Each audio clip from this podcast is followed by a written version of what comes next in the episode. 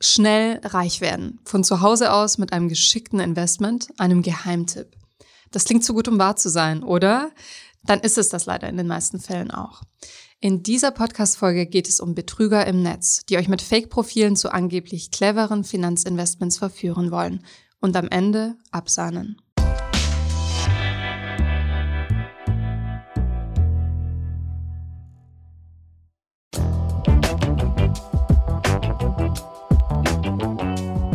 Hallo zu unserer neuen Folge. Heute dreht sich alles um Finanzscams. Meine Kollegen Mona und Markus sind in die Welt der Finanzscammer eingetaucht. Markus war wochenlang mit mehreren Scammern in Kontakt. Heute spricht er mit mir über seine Erfahrungen und wir geben euch Tipps, wie ihr Betrüger und Betrügerinnen erkennen könnt. In dieser Podcast-Folge spreche ich außerdem mit Monika aus unserer Community, die selbst Opfer eines solchen Betrugs geworden ist und ihre Erfahrungen mit uns teilt. Finanzscams. Was ist das überhaupt? Das sind betrügerische Machenschaften, Aktivitäten im Internet. Das ist zumindest unser Fokus heute. Und ich möchte euch einen kleinen Überblick darüber geben, wie oft das so passiert. 4865 Straftaten im Zusammenhang mit Kapitalanlagen, also mit Investments, zählte das Bundeskriminalamt im Jahr 2020. Die Dunkelziffer dürfte aber viel höher sein. Viele Opfer schämen sich, das anzuzeigen oder denken, es lohnt sich sowieso nicht. Auch zu diesem Thema, ob sich eine Anzeige lohnt, kommen wir später. 429 Millionen Euro wurden allein in dem Bereich Kapitalanlagenbetrug erbeutet und die Bestrafung lautet in der Theorie bei Betrug von einer Geldstrafe bis zu einer Freiheitsstrafe von bis zu fünf Jahren. Das steht in Strafgesetzbuch Paragraph 263. Für das Strafmaß entscheidend, also so die Person tatsächlich ermittelt werden kann und gefasst wird und bestraft wird. Entscheidend sind dafür die Schadenshöhe, eventuelle Vorstrafen des Täters und Reuebekundung.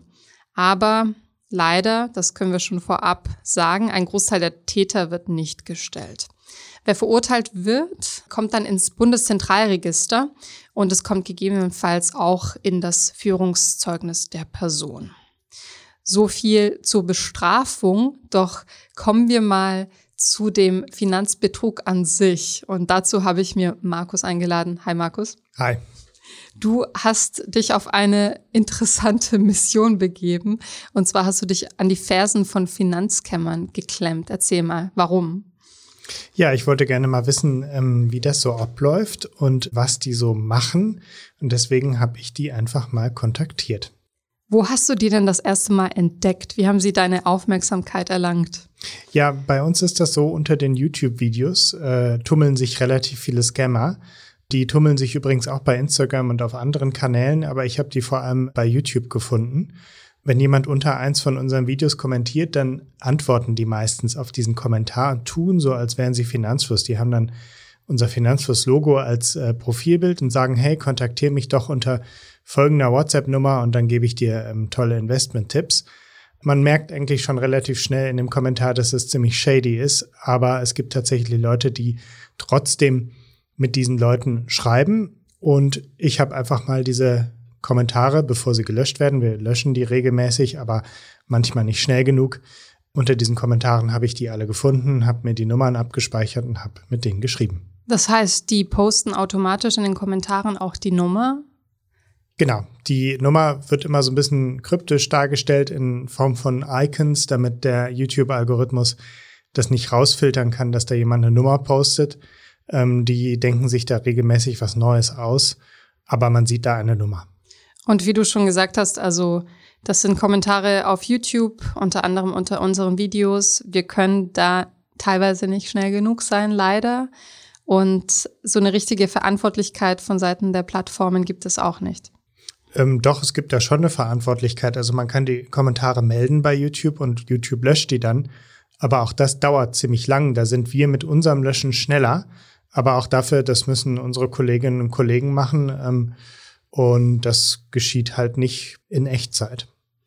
So, du hast dich dann rangemacht und mit diesen Scammern kommuniziert. Wie bist du vorgegangen? Hast du dir selbst eine Fake-Identität angelegt? Auf welcher Plattform hast du das Ganze gemacht? Wem hast du geschrieben und wie? Ja, also erstmal habe ich mir eine neue SIM-Karte besorgt, weil ich wollte das nicht mit meiner eigenen privaten Nummer machen. Wer weiß, äh, wohin die Nummer sonst noch so gelangt und was ich dann so an Anrufen und Nachrichten und allem Möglichen bekomme. Also neue SIM-Karte besorgt die in mein Handy gesteckt und dann mit denen bei WhatsApp geschrieben. Also ich habe die einfach angeschrieben auf verschiedene Arten. Einfach, hi, ich habe gehört, du hast Investment-Tipps. Manchmal habe ich geschrieben, hi, ich habe gehört, seid ihr von Finanzfluss oder so? Oder hi, bist du Thomas? Und ähm, dann haben die meistens gesagt, jo, ich bin Thomas oder jo, ich bin von Finanzfluss oder ähm, keine Ahnung, ist äh, manchmal ein bisschen intelligenter und manchmal lief der ähm, Kontakt von denen auch relativ plump ab und die kamen direkt mit hier, äh, ich bringe dir bei, wie du Geld investieren kannst, äh, manchmal auch mit sehr schlechtem Deutsch. Geld investieren, Geld verdienen, was war denn das Versprechen? War das in den Kommentaren schon ersichtlich oder ist es eher so, ich zeig dir, wie du reich wirst, schreib mir? Ja, in den Kommentaren stand es erstmal sehr unverfänglich, einfach nur kontaktier uns, wenn du Fragen hast oder kontaktier uns für Investment-Tipps unterschiedlich. Und ähm, wenn ich dann mit denen geschrieben habe, dann manche haben erstmal gefragt, hey, ja, hast du schon Erfahrung, worin möchtest du denn investieren? Und ich habe mich dann als ganz blauäugig und unerfahren gegeben und habe gesagt, ja, ich ähm, würde gerne mal Aktien kaufen. Welche Aktie kannst du mir denn empfehlen? Und äh, dann kamen die immer alle sehr schnell darauf zu sprechen, dass ich doch lieber in Bitcoin investieren soll, dass ich Bitcoin staken soll und da sehr hohe Renditen bekommen kann. Und einer der Scammer hat mir tatsächlich ähm, gesagt, dass ich 400% Rendite am Tag machen kann. Woraufhin ich dann dachte, also wir hatten so ein bisschen hin und her geschrieben, wie viel muss ich denn investieren? Er meinte, ja, so 2000 Pound, äh, britische Pound. Also die waren immer so ein bisschen lost in translation und, und, und Währungen und so weiter, wussten, glaube ich, teilweise auch nicht so richtig, auf welche Sprache sie schreiben. Und genau, mit diesen 400 Prozent, das war ganz witzig, denn dann habe ich ihm gesagt, ja, du, aber dann muss ich doch nur 100 Euro investieren, mehr brauche ich doch nicht. Denn mit 400 Prozent pro Tag habe ich dann in sieben Tagen äh, 1,5 Millionen oder sogar mehr. Und dann hat der Scammer geantwortet, nee, ist doch irre, das, das, das geht doch überhaupt nicht. Wie soll denn das funktionieren, aus 100 Euro 1,5 Millionen Euro zu machen? Dann habe ich wieder zurückgeschrieben, naja, das ist doch genau das, was du versprochen hast. Also manchmal konnte man die dann selbst in Prozentrechnung challengen und merken, dass das eigentlich absolut irre war, was die da versprochen haben. Was waren das für Profile? Also du sagst Lost in Translation. Offenbar sind da einige Menschen am Werk, die Übersetzungstools nutzen. Sind da Profilbilder? Was, was ist dir aufgefallen? Also du wusstest ja von vornherein, dass das Betrüger sind. Aber was ist dir aufgefallen? Was fandest du interessant? Also es waren immer WhatsApp-Business-Accounts meistens. Das heißt, die, ähm, ich vermute mal, dass dann auch verschiedene Leute über die gleiche Nummer mit mir geschrieben haben und ich nicht immer mit der gleichen Person geschrieben habe. Das konnte man aber nicht so richtig auseinanderhalten. Dann hatten die meistens irgendwas Bitcoin-mäßiges im Profilbild. Also kein richtiges Profilbild. Es gab vereinzelte, also ich habe insgesamt neun von denen kontaktiert. Es gab vereinzelte, die hatten dann irgendwie mal so ein Profilbild von vermutlich irgendeinem Influencer als den, die sich dann als nächstes ausgegeben haben. Und das hat auch manchmal gewechselt. Also so richtig professionell war das wirklich nicht. Multiple Persönlichkeit. Multiple Persönlichkeit, ja. Also manche haben relativ gut Deutsch gesprochen oder geschrieben. Manche hatten so ein typisches Google Translate Deutsch geschrieben. Und es gab auch Vereinzelte, die ab und zu mal die Sprache geswitcht haben. Also ich hatte mit einem auf Deutsch geschrieben, plötzlich antwortet der auf, ich dachte, es sei Spanisch und habe dann zurückgeschrieben, hey, wieso schreibst du Spanisch? Und dann antwortete der irgendwas von wegen, ähm, ich lerne jeden Tag etwas Neues dazu und jeden Tag neue Sprachen. Ich spreche drei Sprachen, Deutsch, Spanisch und Englisch. Es war aber Portugiesisch. Also wow. wussten wir beide in dem Moment nicht, was das Portugiesisch war.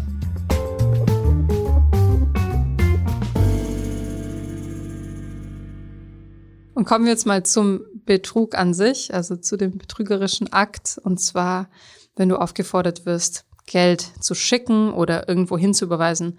Was ist der Aufruf und wo sollst du da Geld an wen schicken? Wie läuft das ab und läuft das nach einem gleichen Muster ab oder ist das individuell verschieden? Ja, es gab eigentlich zwei Methoden, die letztendlich aufs Gleiche hinausliefen. Also es lief immer darauf hinaus, melde dich auf einer Bitcoin-Börse an, ähm, Binance oder was auch immer. Ich habe dann gefragt, ja, ich, ich habe Bison, geht Bison auch? Ja, klar, Bison geht auch.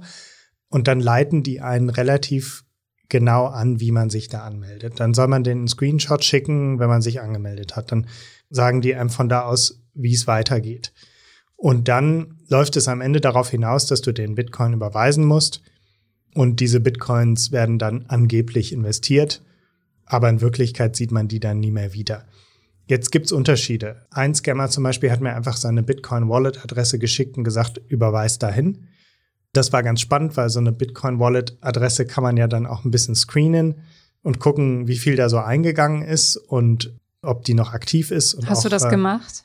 Ja, ich habe das gemacht. Also auf der einen Wallet sind insgesamt 1,3 Bitcoins eingegangen und auch ein, ungefähr 1,3 wieder rausgegangen. Jetzt bin ich mir nicht so sicher, ob das alles ähm, Eingänge von Opfern sind und dann Ausgänge zu äh, den Tätern wiederum. Ähm, das kann man natürlich nicht so richtig trennen. Aber ähm, ich habe mir dann genauer angeguckt, wohin diese Ströme gingen.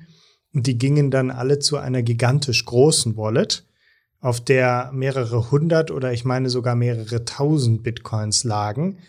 Und das muss eine Wallet von einer Kryptobörse sein. Das heißt, die haben einfach auf einer Kryptobörse dann diese Bitcoins direkt getauscht in eine Fiat-Währung und ähm, ja, das Geld dann eben mitgenommen. Diese Wallet war tatsächlich bei Binance gehostet, das konnte man auch rausfinden. Das heißt, die haben sich einfach bei Binance angemeldet unter ihrer Wallet gehabt. Das heißt, die Scammer, mit denen du in Kontakt warst, haben alle auf Krypto gesetzt und du hast gesagt, es gab zwei Methoden. Was ist die zweite Methode? Genau, und die zweite Methode, ähm, das war im Prinzip auch Krypto, aber da musste man sich einfach auf einer Plattform anmelden. Die haben mir einen Link geschickt zu einer angeblichen ähm, Trading-Plattform. Das sah so ein bisschen aus, wie wenn ich mir selbst aus irgendeinem Baukasten eine Website bastel. Also sieht professionell aus, aber sieht jetzt auch nicht irgendwie, also ich hätte da jetzt kein Vertrauen. Da kann man sich ganz simpel anmelden mit einer E-Mail-Adresse und einem Passwort und zack ist man drin. Hm. Dann sieht man da schöne Charts. Dann gibt es einen ähm, Link einzahlen und dann bekommt man eine Wallet-Adresse angezeigt und dann passiert das Gleiche. Man muss auch da einfach wieder seine Bitcoins an eine Wallet-Adresse überweisen. Das habe ich nicht gemacht. Also wir haben lang hin und her überlegt, wollen wir denen mal einen kleinen Betrag überweisen, um zu gucken, wie es weitergeht. Aber mir war wichtig, kein Cent den Scammern, auch keine kleinen Beträge. Deswegen haben wir an der Stelle dann auch nicht weitergemacht. Finde ich gut, moralisch gesehen. Kannst du mir sagen, wie viel Zeit die Scammer jeweils haben verstreichen lassen, bis sie dich aufgefordert haben, Geld zu schicken? Also wie lange nehmen sie sich Zeit, um Vertrauen zu schaffen? Mm, also die erste Aufforderung von hier, ich kann für dich überweisen und dann frage, frage ich, wie funktioniert das? das ging eigentlich relativ schnell. Da hat man innerhalb von weniger als einer Stunde konnte man zu dem Punkt kommen. Aber ich habe die natürlich in unendlich lange Gespräche verwickelt, weil ich wollte ja möglichst lang mit denen schreiben und habe mich misstrauisch gegeben, habe gesagt, ja, ich muss mal überlegen, weißt du, es ist echt eine richtig hohe Summe, die ich investieren will. Ich habe gerade was geerbt und äh, da muss ich mir schon noch mal ein bisschen Zeit nehmen, bis ich dir 800.000 Euro überweise. Also so, ähm, so habe ich die dann halt sehr lange im Gespräch gehalten und natürlich versuchte, möglichst viel aus denen rauszubekommen, zu Bist fragen. Bist du je an einen Punkt gekommen, wo sie gesagt haben, nee, jetzt, jetzt wird's uns zu fahrig? Also sind die anderen jeweils äh, irgendwann skeptisch geworden dir gegenüber, weil du so viel gefragt hast? Ja, die sind irgendwann dann ungeduldig geworden. Also denen hat meine Skepsis nicht geschmeckt. Man merkt dann irgendwann, also unterschiedlich. Es gibt welche, die haben einfach immer wieder ihre Standardnachrichten abgespult. Und es gab auch welche, die dann unfreundlich wurden und gesagt haben, so Junge, willst du jetzt investieren oder nicht? Und dann bin ich auch unfreundlich geworden, habe gesagt, hör mal, willst du das Geld haben oder nicht? Wenn ja, dann bau mal Vertrauen auf.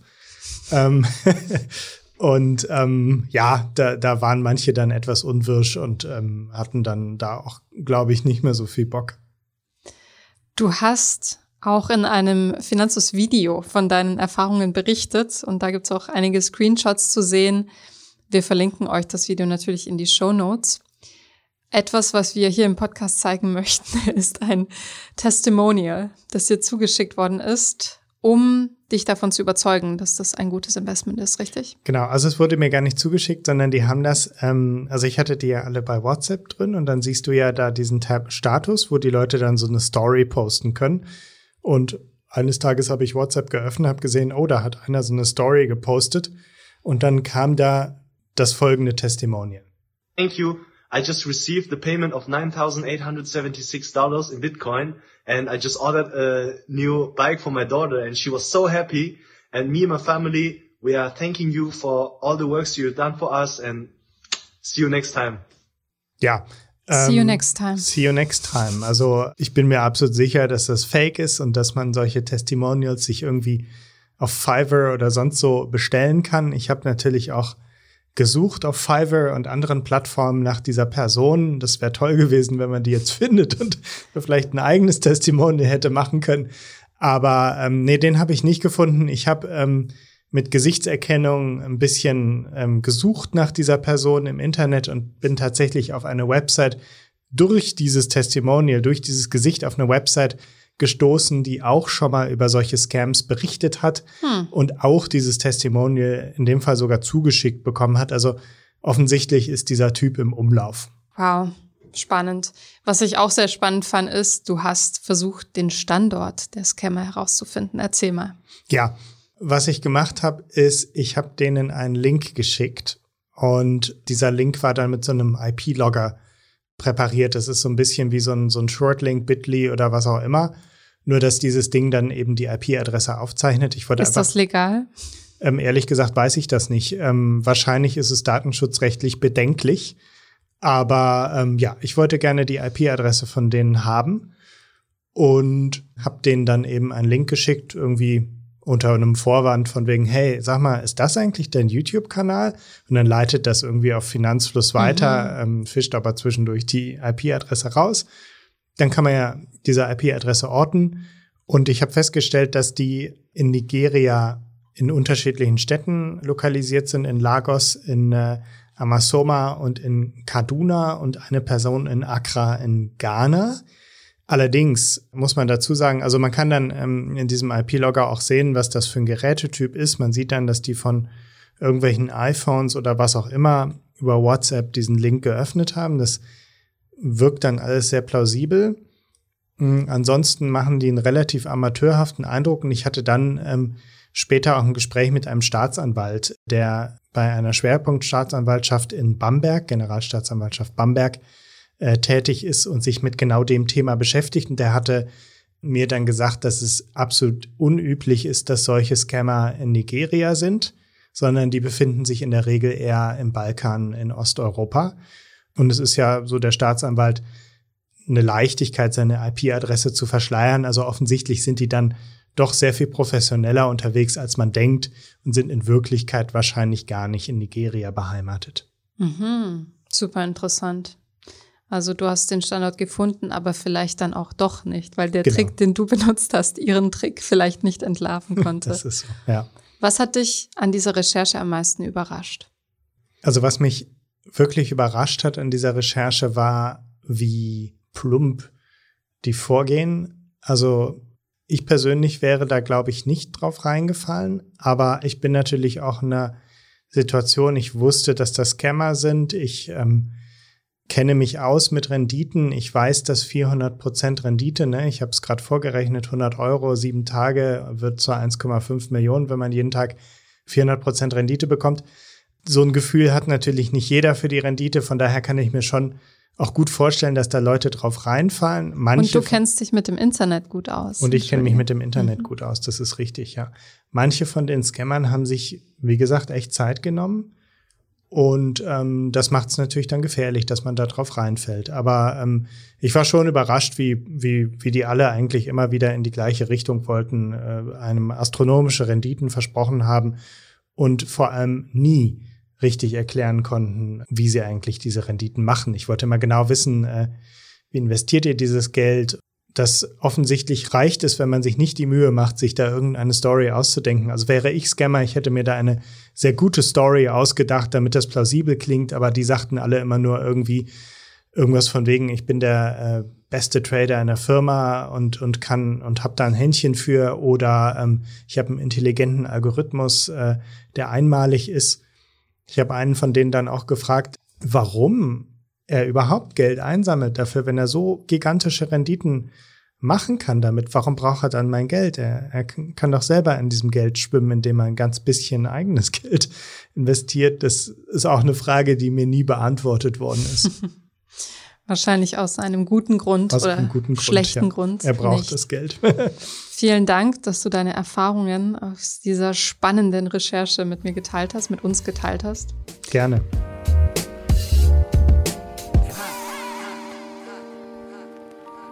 Als nächstes spreche ich mit einer Frau, die auf einen solchen Finanzkämmer reingefallen ist. Denn wie Markus gerade schon gesagt hat, wenn man sich gut auskennt mit Investments und vor allem mit dem Internet, dann kann man sich schützen. Wenn man allerdings das erste Mal von so etwas hört und denkt, ach, das klingt ja ganz gut und die Person Vertrauen weckt, dann kann es schon mal zu spät sein und man fällt auf einen Scammer herein.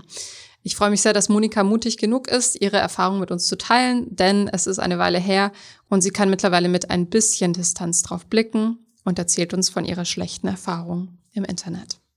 Hallo Monika. Hallo, grüß dich, Anna.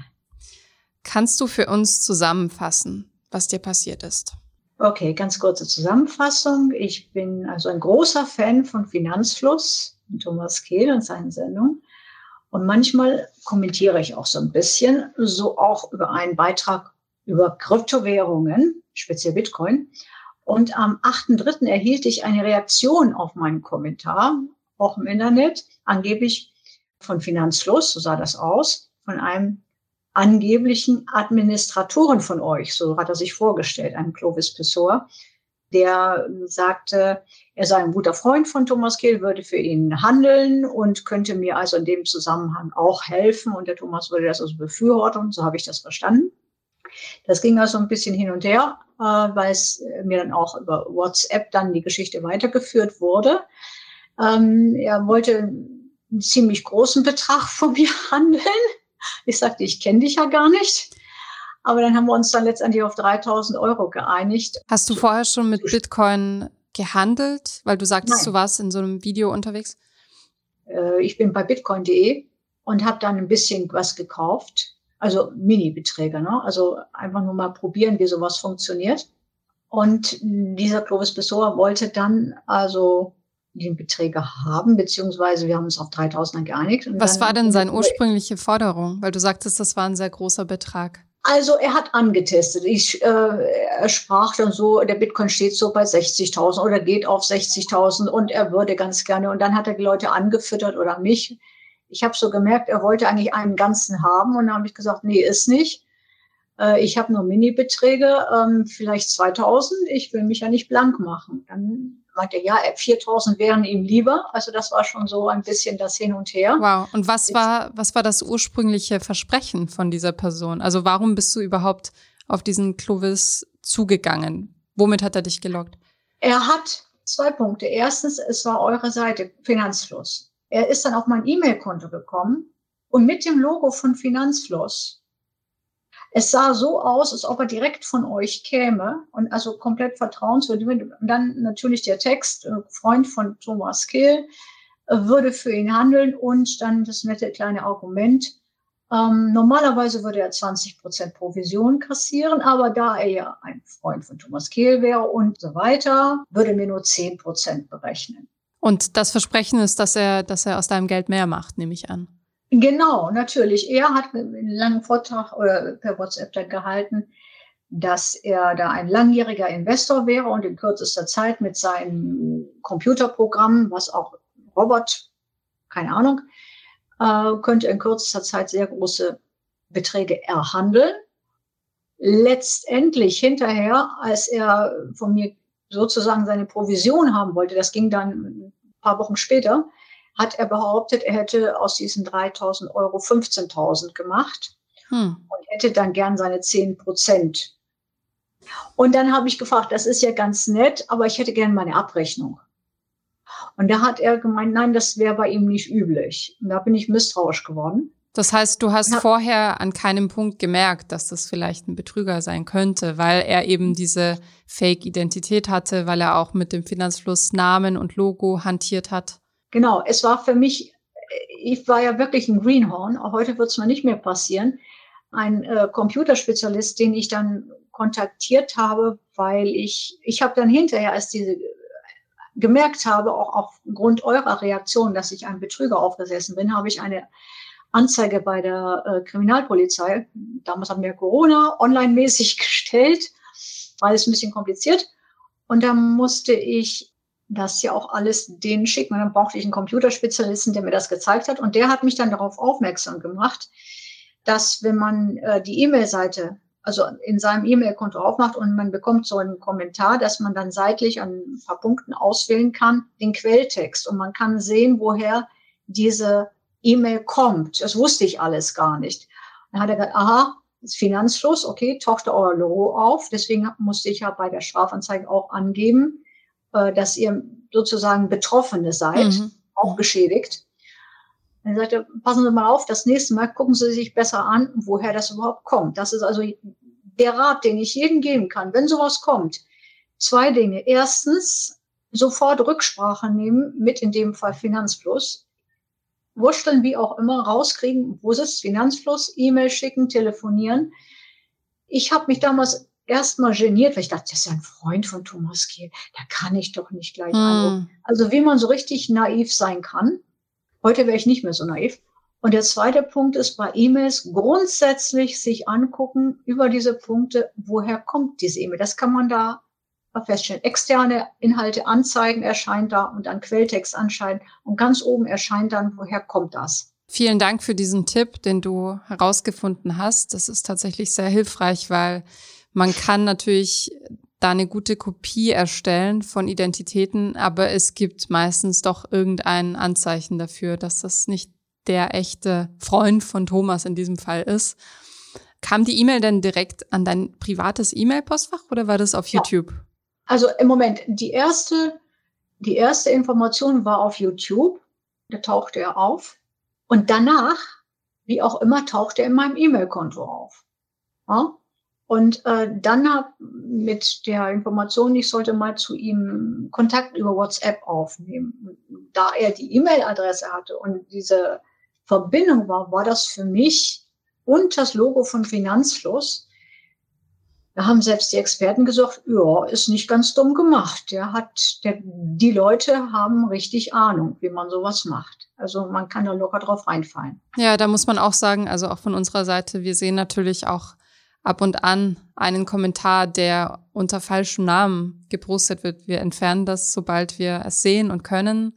Aber teilweise kann man da, also da müsste man eine Person Fulltime drauf setzen, die nur Kommentare klärt. Das ist leider auch auf der Plattform nicht so möglich, dass man die komplett sperrt, ähm, weil das mhm. eben nicht immer ersichtlich ist.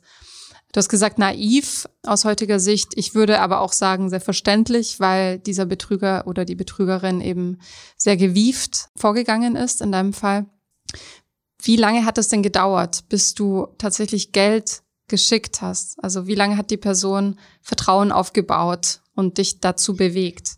Am 10.3.21 ging das eigentlich richtig los. Und ich habe dann am 25.3., 27.3. die Geschichte dann gemacht. Also es ging wirklich ein Hin und Her. Also zwei Wochen ungefähr. Ungefähr, ja, kann man sagen. Im Übrigen, es ist, ich hatte noch jemanden eingeschaltet, der mir erstmal gründlich den Kopf gewaschen hat. Ich hätte ihn vorher fragen sollen, äh, der herausgefunden hat, äh, dass dieser Clovis Pessoa offensichtlich auch mit Finanzflusslogo in, in Kroatien und sonst wo unterwegs. Ich weiß gar nicht, ob ihr da unterwegs seid, aber ich habe dann die Bilder zugeschickt gekriegt. Hm. Das war also sehr erstaunlich. Also es ist mit, mit kroatischer Sprache, mit allem drum und dran und ähm, eben dem gleichen Sprech, äh, Text dann sozusagen reingeschnitten. Hm. Nee, wir sind nicht in Kroatien unterwegs. Ja, es ist, es, es war aber Finanzlogo und es war das und ich, ich weiß nicht, wo es hab. Ich habe es irgendwo kopiert. Aber wenn ihr wollt, kann ich das mal rausholen, obwohl es jetzt halt wahrscheinlich versucht ist. Aber die mhm. Tatsache, dass ich immer noch, ja, angefragt werde, mhm.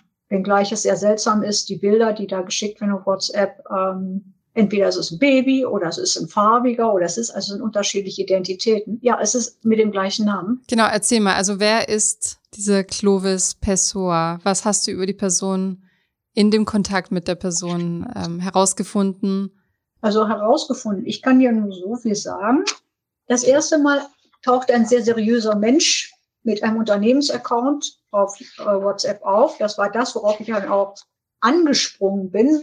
Es tauchte sogar damals unter dem Account auf, dass seine Adresse, man konnte das Google Earth sich anschauen. Wo sollte das sein? In Deutschland oder? Nein, Amerika. Das war Kalifornien. Verstehe, okay. Und hast du Und je mit der Person gesprochen oder waren das ausschließlich Textnachrichten? Nie, nie, nie gesprochen. Obwohl ich sagen muss, er hat mich zwei, also ich wurde zweimal angerufen. Mhm. Aber da war, wusste ich ja schon, dass die Sache faul ist. Und ich wollte das schriftlich. Ich wollte das für, falls es, falls ich es beweisen muss, auf jeden Fall eine Schriftform haben für die Polizei, weil ich damals noch geglaubt habe, das ist auch noch etwas, was man sagen muss, was dann eigentlich passiert oder nicht passiert.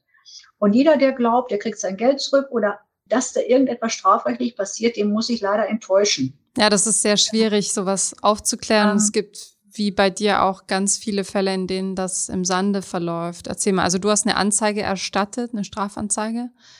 Und was ja. ist danach passiert? Also ich muss sagen, ich bin von Pontius zu Pilatus geschickt worden, weil ein Betrag von 3000 Euro für weder für die Wirtschaftskriminalität noch für die Computerspezialisten, um es mal so zu formulieren, relevant ist. Die haben mir glattweg gesagt, ach, das ist doch ein simpler Betrug, das ist doch nichts. Schreiben Sie es ab und fertig. Hm. Ähm, sinngemäß, man war natürlich höflicher, aber hat mir auch gesagt, bei uns geht es um Millionen. Wir nehmen das einfach mal so zur Kenntnis und dann ist das letztendlich bei irgendeinem Kriminalbeamten gelandet, der sozusagen mit Fleisch und Blut in der Materie steckt und der alle diese Fälle zugeschustert kriegt, mit denen niemand was zu tun haben will weil sie zu klein sind. So habe ich es verstanden. Und der das mal alles aufgenommen hat für den Fall der Fälle, dass dieser Clovis Pessoa beziehungsweise dessen Team oder, oder wer immer sich dahinter versteckt, einen Fehler macht. Es kann ja das berühmte Steinchen sein, das zum Mosaikbild passt. Deshalb bin ich da überhaupt hin, deswegen habe ich das überhaupt gemacht. Viele das heißt, du bist mit dem Clovis in Kontakt geblieben. Du hattest vor, ihn oder sie zu stellen. Verstehe ich das richtig? Ich bin nicht von mir aus in Kontakt geblieben. Die haben von sich aus immer den Kontakt gesucht, denn die sind offensichtlich immer noch daran bestrebt, von mir Geld abzuziehen. Mit ähm, welcher Begründung? Mit der Begründung, sie hätten immer noch Karotte vor dem Esel hin und her wedeln, die 15.000 Euro, die sie mir gerne überweisen möchten. Vorausgesetzt, ich wäre bereit, die 10 Prozent zu bezahlen. Bis heute? Bis heute. Das geht ich habe, ich weiß gar nicht, vor letzten Monat oder was, das wieder über WhatsApp gekriegt. Ich denke mir, also so meine Interpretation, je nachdem, wie der Bitcoin gerade steht, äh, und Sie denken, es könnte sich lohnen, dann fragen Sie mal wieder an. Du sagst ja, das, das soll ein Bitcoin-Investment gewesen sein, zu einer Zeit, zu der der Kurs sehr hoch stand. Wie und wohin hast du denn tatsächlich das Geld geschickt? Also war das eine Plattform, war das eine Kontoverbindung? Also die wollten eigentlich, dass ich das zu einer Bitcoin-Plattform schicke, die sich offensichtlich im asiatischen Raum befindet. Die haben mir den Namen geschickt und ich habe das erstmal gegoogelt und festgestellt, das ist alles auf Englisch. Und das war mir unsicher. Mhm. Ich spreche zwar Englisch, aber das perfekte Englisch, das man dazu braucht, nee, danke. Ich habe gesagt, ja, Bitcoin, da haben sie sich dann, Bitcoin.de, da haben sie sich dann mühsamst dazu durchgerungen, das von Bitcoin.de zu ähm, akzeptieren. Und da ich sehr unbeholfen war, ich habe das ja noch nie Überweisung oder was mit Bitcoin gemacht, dann wollten die von mir Screenshots haben von meinem von deiner Wallet und ähm, sehen, ob dieser Kontostand da ist, ob wie man das überweist. Dann kam dann ein Bild zurück, da war dann eingekringelt, was ich machen sollte. Hm. Also wenn ich nicht so absolut davon überzeugt gewesen wäre, dass diese Fassade Realität ist, hätte ich die Finger davon gelassen.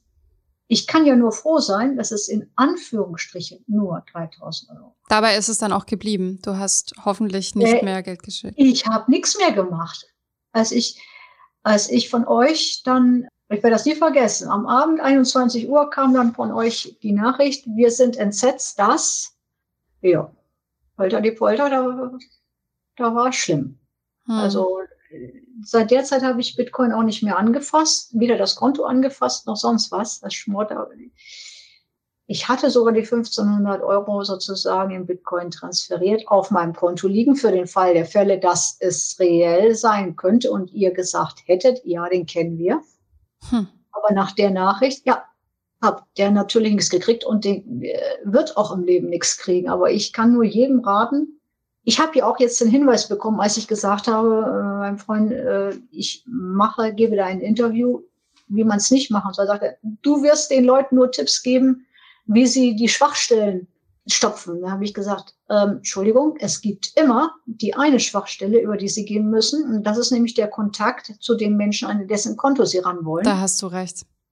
Das ist der eine Punkt, der immer bleiben wird. Und da kann man nur jedem raten, bitte zurückfragen. Und dann muss natürlich bei euch oder, oder, oder wem auch immer eine ganz leichte Möglichkeit, erkennbare Möglichkeit sein, dass man sofort zurückfahren kann, eine E-Mail-Adresse, eine Telefonnummer, sofort ganz leicht zu finden.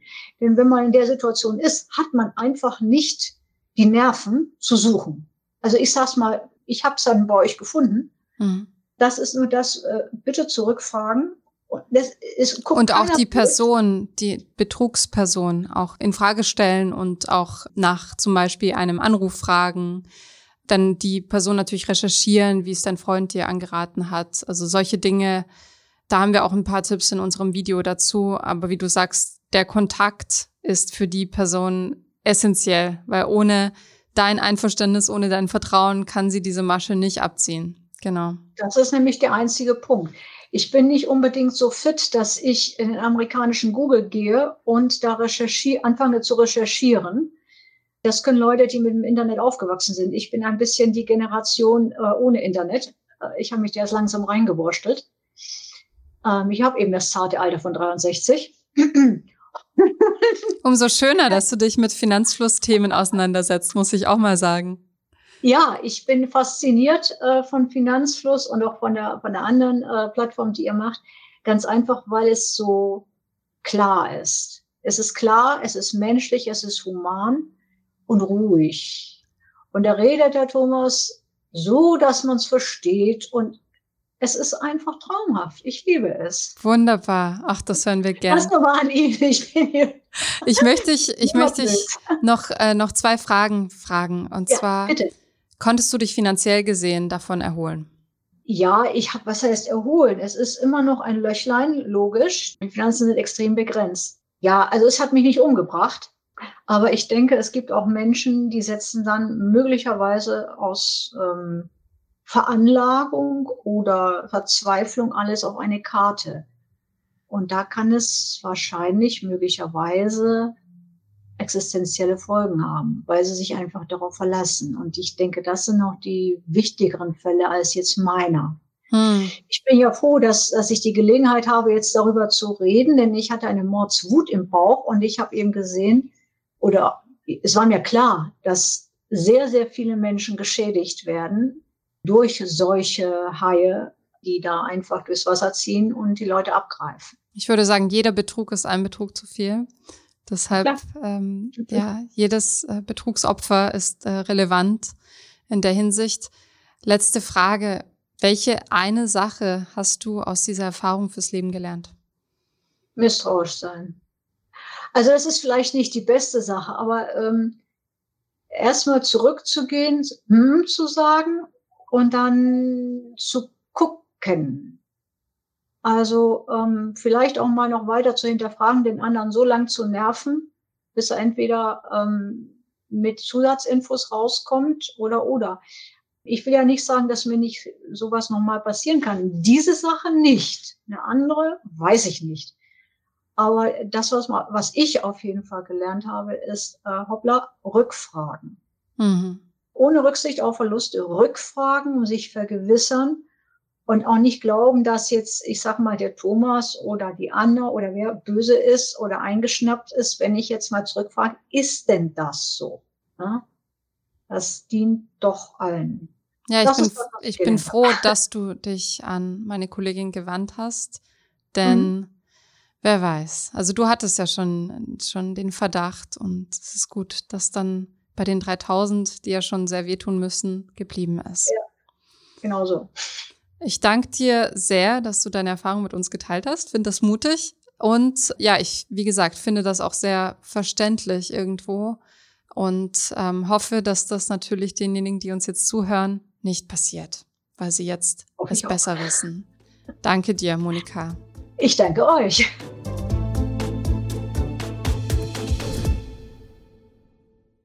Kommen wir zum Ende dieser Folge noch zu der wichtigsten Frage. Wie kann ich mich vor Scammern schützen? Markus und ich haben zusammen mit Mona herausgesucht, an welchen Stellen ihr euch informieren könnt und wo euer gesunder Menschenverstand und eure Einschätzung euch helfen können.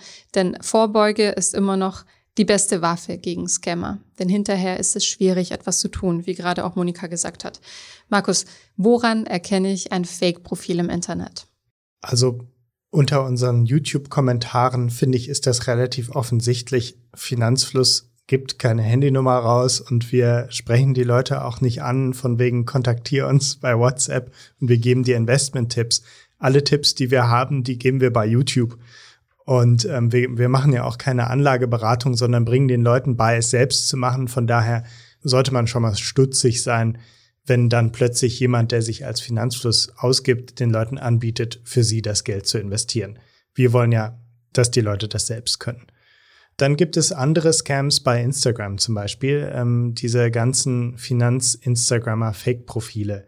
Das heißt, wenn euch zum Beispiel jetzt irgendein Finanz-Instagrammer plötzlich folgt bei Instagram, das Profil von denen ist meistens dann privat und die Person schreibt euch dann an, dann wäre ich da auch schon mal stutzig. Kann ja sein, dass einer von diesen Influencern euch anschreibt und irgendwas von euch will. Es ist aber extrem unwahrscheinlich und dann wäre ich persönlich so skeptisch, dass ich dann nochmal sage, okay, ich mache das jetzt mal rückwärts. Ich antworte nicht auf diese Message, sondern ich kontaktiere diese Person so, wie ich sie jetzt von null kontaktieren würde. Das heißt, ich suche das Profil, stelle vielleicht fest, dass es noch ein anderes gibt, schreibe die Person an, stelle fest, dass es eine andere Konversation ist als die, die ich mit dieser Person, die sich für die ausgegeben hat, ist. Und ähm, ja, man kann die Person auch einfach fragen, bist du das? Nicht jeder wird darauf antworten, aber ja, einfach den Kontakt einmal rückwärts nochmal aufnehmen und vielleicht auch über die Website von der Person gehen und da die E-Mail-Adresse ähm, anschreiben, die da angegeben ist. Und ganz wichtig, die blauen Häkchen. Also bei Instagram kann man ein Profil verifizieren mit einem blauen Häkchen nicht alle Influencer schaffen das, ihr Profil zu verifizieren. Entweder sie denken nicht dran oder aus irgendwelchen Gründen möchte Instagram das nicht. Aber auch da einfach kritisch sein und gucken, ob das wirklich diese Person ist und nicht direkt naiv sein. Genau, das sind schon mal gute Hinweise für diejenigen Betrüger, Betrügerinnen, die Identitäten kopieren und fälschen. Ähm, außerdem möchten wir euch auf bestimmte Online-Tools hinweisen, wo ihr euch informieren könnt. Monika hat in unserem Beispiel schon gesagt, ähm, ihr Freund hat hinterher geholfen, diese Person zu recherchieren. Sie sind dann auf Seiten im Ausland gestoßen. Also das könnt ihr natürlich schnell tun. Einfach die Person bei Google eingeben oder bei einer anderen Suchmaschine und herausfinden, ob dieser Name, natürlich wisst ihr nicht, ob das der echte Name ist, schon irgendwo geführt wird ja, vielleicht dazu noch ein Hinweis. Ähm, Mona hatte ja auch mit jemandem gesprochen, der gescammt wurde und hat dazu einen Blogartikel geschrieben, den verlinken wir euch auch. Auch eine ähm, sehr tragische Geschichte. Und der wurde von einer Person kontaktiert, den Namen habe ich schon wieder vergessen. Wenn man die googelt, dann findet man die wirklich. Man findet ihr LinkedIn-Profil. Man findet sogar ähm, bei der SEC, bei der amerikanischen Börsenaufsicht, dass sie da als äh, lizenziert geführt wird. Und das macht natürlich dann den Eindruck, oh ja, die existiert wirklich. Aber die Person hat einfach ihre Identität geklaut und gibt sich als sie aus. Also auch dieses rückwärts googeln ist schwierig, sondern da müsste man eigentlich noch einen Schritt weitergehen, wenn man dann ihr LinkedIn-Profil findet, sie da auch mal zu kontaktieren oder sie über ihre Website zu kontaktieren. Also einfach diesen Kontaktweg nochmal rückwärts spielen. Ja, also auch all diese Hinweise sind leider nicht die Garantie dafür, dass man einem Betrüger wirklich auf die Schliche kommt. Sollte die Person, die euch Anlageversprechen macht, auf eine Website verweisen. Markus hat vorhin erzählt, so eine ominöse, ähm, simpel anmutende Bitcoin-Website zum Beispiel, dann schaut euch das Impressum an, schaut euch an, ob es einen Kontakt gibt, der angegeben wird, schaut euch den Unternehmenssitz an. All das sind so Faktoren, die man sich vorab schon als Laie anschauen kann. Weitere Tipps findet ihr auf der Warnliste der Stiftung Warentest, die wir euch verlinken. Genau, diese Warnliste der Stiftung Warentest ist natürlich schon mal sehr hilfreich. Als ich mit diesen Scammern geschrieben habe, habe ich natürlich geguckt, ob diese Links, die die mir schicken, auch auf dieser Warnliste drauf sind, diese Plattform. Und keine davon war da drauf. Das heißt, wahrscheinlich ist das so ein Hase- und Igel-Spiel. Hm. Ähm, die Scammer sind da einfach schneller. Man kann wahrscheinlich mit wenigen Klicks so eine Plattform nochmal neu aufsetzen, sich eine Domain registrieren etc. Und dann ist diese Warnliste da einfach langsamer. Aber wie du schon sagtest, der Blick ins Impressum, gerade in Deutschland gibt es in der Regel eine Datenschutzerklärung etc., rechtliche Hinweise und all das fehlt meistens auf solchen Websites. Ja, also all das ist zumindest ein Versuch wert. Daneben gibt's noch die BaFin-Lizenz. Also die BaFin führt eine Unternehmensdatenbank, in der sie alle Finanzdienstleister, Fondsgesellschaften, Banken, Versicherungen und Unternehmen aus dem Finanzbereich listet, die in Deutschland operieren dürfen. Und äh, die BaFin führt auch eine öffentliche Liste der Unternehmen, gegen die sie ermittelt, die wir euch auch verlinken. Die ist im Blogartikel drin. Außerdem könnt ihr euch immer bei solchen Verdachtsfällen an die Verbraucherzentralen und an die Kriminalpolizei letztendlich wenden. Die haben auch entsprechend Leitfäden zur Vorsorge, aber können euch auch helfen, wenn ihr Opfer geworden seid. Nun, was kann ich denn tun, wenn ich jetzt leider wirklich in die Falle getappt bin und Opfer eines Scammers geworden bin?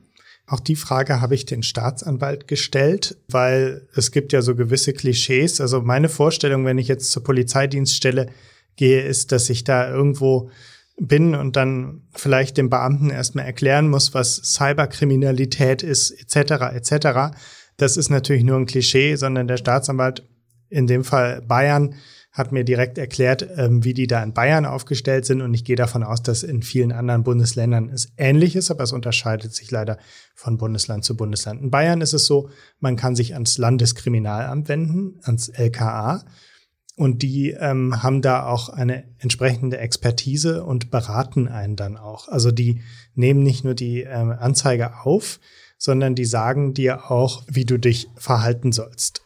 Also sollst du Screenshots machen, sollst du die Konversation weiterführen, sollst du die Konversation löschen, sollst du deine Nummer blockieren, etc. etc. Da beraten die einen dann, wie man sich verhalten soll und nehmen einen da anscheinend sehr gut an die Hand, mit dem Ziel natürlich einmal dich als Opfer vor weiteren Schäden zu schützen und b die Straftat auch aufzuklären. Wie das in anderen Bundesländern ist, weiß ich nicht, aber es gibt auf jeden Fall in Bayern in Hessen und in Nordrhein-Westfalen eine Schwerpunktstaatsanwaltschaft, die so eine Zentralstelle Cybercrime hat. Das heißt, da ist richtig Expertise vorhanden. In anderen Bundesländern ist es wahrscheinlich noch nicht so weit fortgeschritten. Und wie der Herr mir auch erklärt hat, in Bayern ist sogar jede Kriminalpolizei in jedem Bezirk oder wie sich das dann nennt, mit einer entsprechenden Fachabteilung ausgestattet, die dann da auch wirklich Ahnung von haben, so dass die dann ähm, da sofort ermitteln können. Ja, das ist sehr gut zu wissen. Natürlich, das kann man sich vorstellen, auch Kriminelle gehen mit der Zeit und das verlagert sich immer mehr ins Internet. Ja, und die Aufklärungsquote, auch das habe ich äh, natürlich erfragt, ist leider extrem gering, weil man natürlich, ähm, es kommt sehr darauf an, wo sie sitzen. Man muss dann mit den Behörden ähm, kooperieren in dem Land, wo sie jeweils sind. In der Regel weiß man deutlich mehr über die Täter, als man dingfest machen kann. Und leider gibt es noch relativ wenige von diesen Schwerpunktstaatsanwaltschaften, die natürlich äh, mit Hochdruck ermitteln, aber auch leider nicht jeden Fall bearbeiten können. Also eine Staatsanwaltschaft in Bayern kümmert sich dann vor allem um die bayerischen Fälle. Und wenn ich jetzt aus Berlin da eine Anzeige erstatte, dann werden die sagen, es tut uns leid, wir haben so viel zu tun, äh, wir können nicht aus der ganzen Republik alle Fälle bearbeiten. Und die Wahrscheinlichkeit ist leider sehr hoch, dass man irgendwann ein Schreiben bekommt, Ihr Verfahren wurde eingestellt, weil die Aufklärungsquote einfach sehr gering ist. Ja, die Aufklärungsquote ist sehr gering. Trotzdem, falls ihr Opfer geworden seid, tut es wie Monika und zeigt das natürlich an. Es ist auch gut, wenn ein Name in mehreren Akten geführt ist, damit die Beamten einfach die Aufmerksamkeit dafür ähm, dann haben können, aufbringen können und wissen, wie häufig das ist, selbst wenn man nicht den oder die Verantwortliche fassen kann. Und was ich auch sehr wichtig finde, da ist uns Monika mit gutem Beispiel vorangegangen, redet darüber, weil es ist vielen unheimlich peinlich. Es ist super unangenehm, wenn man auf sowas reingefallen ist, weil man kann sich noch so sehr vornehmen, dass man nie, nie, nie auf sowas Dummes reinfällt und dann hat man irgendwie einen blöden Moment erwischt und dann fällt man doch darauf rein. Das kann den Besten passieren und den meisten Leuten ist es einfach sehr peinlich und sie verschweigen das. Aber das hilft natürlich nicht, dass dann andere Leute sensibilisiert werden. Also redet darüber und traut euch einzugestehen, Mist, ich war hier blöd und bin darauf reingefallen. Das hilft unheimlich. Genau. Danke, dass du deine Recherche mit uns geteilt hast, Markus. Gerne.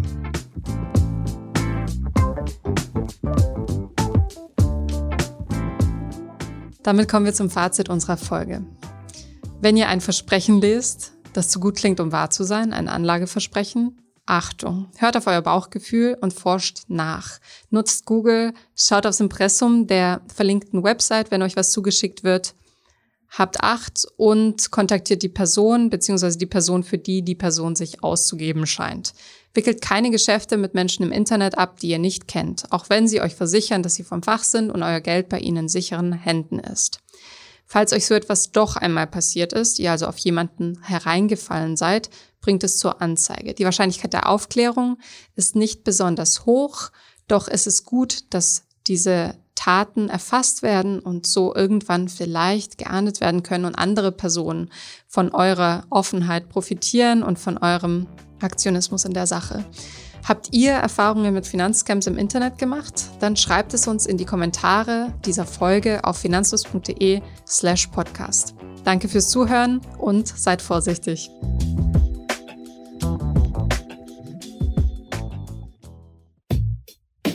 Ich hoffe, diese Podcast-Folge hat dir gefallen und du hast was dazugelernt. Wenn ja, dann erzähl doch gerne auch deinen Freunden und Bekannten vom Finanzfluss Podcast, die sich für das Thema finanzielle Bildung interessieren oder interessieren sollten. Wenn du uns auf iTunes zuhörst, dann lass uns gerne eine positive Bewertung da. Das sorgt dafür, dass wir noch besser auffindbar werden. Alle wichtigen Links und Verweise findest du wie immer in den Shownotes zu diesem Podcast. Auf unserer Homepage findest du außerdem eine ausführliche Beschreibung zu jeder Folge. Du findest sie unter finanzfluss.de slash podcast. Vielen Dank fürs Zuhören und bis zum nächsten Mal.